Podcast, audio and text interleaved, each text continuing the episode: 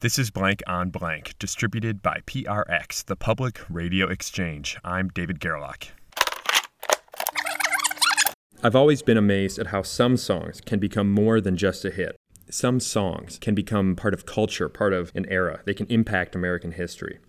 But I've always been curious about how that happens. Well, our contributor, Josh Baron of Relix magazine, he got an answer when he interviewed folk music legend Pete Seeger Seeger was still going strong past 90 when they caught up on the phone a few years ago. Josh Baron, this is Pete Seeger, but I'm hard of hearing, so you have to speak very, very clearly. It's a deal. So now, you. back in thank 1963, Pete Seeger recorded the song "We Shall Overcome." It was played during a famous concert at Carnegie Hall. This just weeks before the March on Washington, and the song proved to be a huge hit for Seeger. But he says this anthem of the civil rights movement has many fathers and mothers, brothers and sisters. So here's Pete Seeger on the genesis of this very famous American song.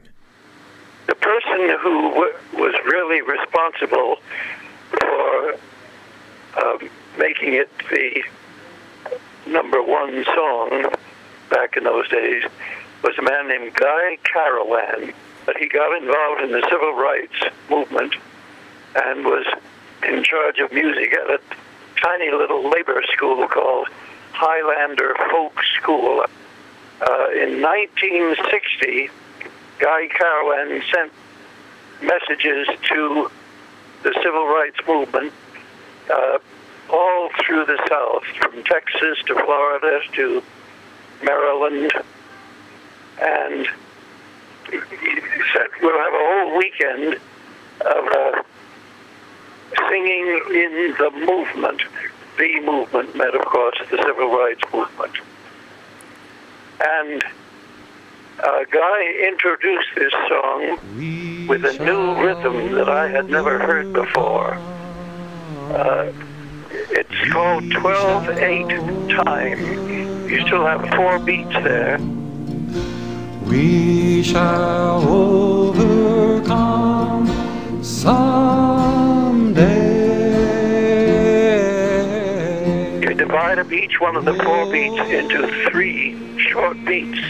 So it's one, two, three, one, two, three, one, two, three, one, two, three. Dum, dum, dum, dum. And uh, on the bass string of the guitar, you get those 12 beats going. And there's a very steady tempo. Uh, and if you clap your hands on it, it's uh, on the second beat and the and the fourth beat, not on the first and the third beat. So it's one. We shall overcome.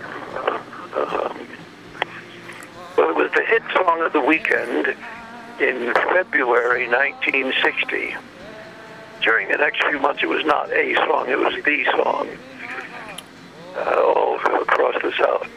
I have found out since then that the uh, song started off as a Union song in the 19th century. It was probably sung fairly fast.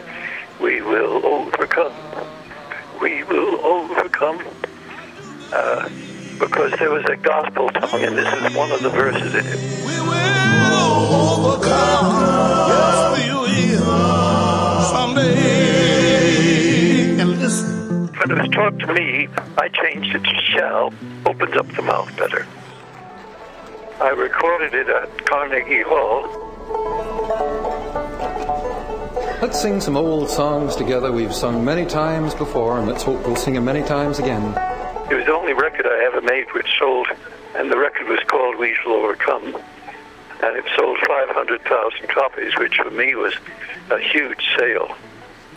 I was singing for uh, some young Lutheran church people in uh, Sundance, Idaho, and there's some older people who were mistrustful of my lefty politics. They said, "Who do you, who are you intending to overcome?" I said, "Well, in uh, Selma, Alabama, they're probably thinking of Chief Pritchett. They will overcome."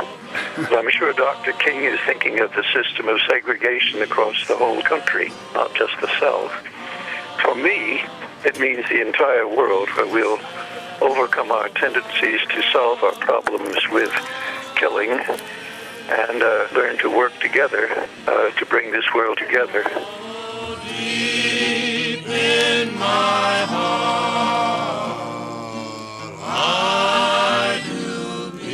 Trouble is I can't talk anymore because I've arrived where I'm supposed to be. Okay. Well, um,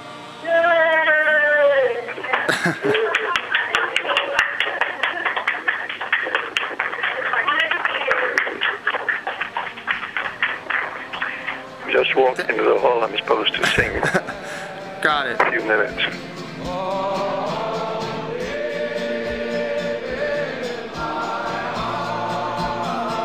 That's Pete Seeger on the story behind We Shall Overcome. Special thanks to Josh Baron, the editor in chief of Relix magazine, for adding his interview to the archive. This interview was produced by me and Thea Challoner.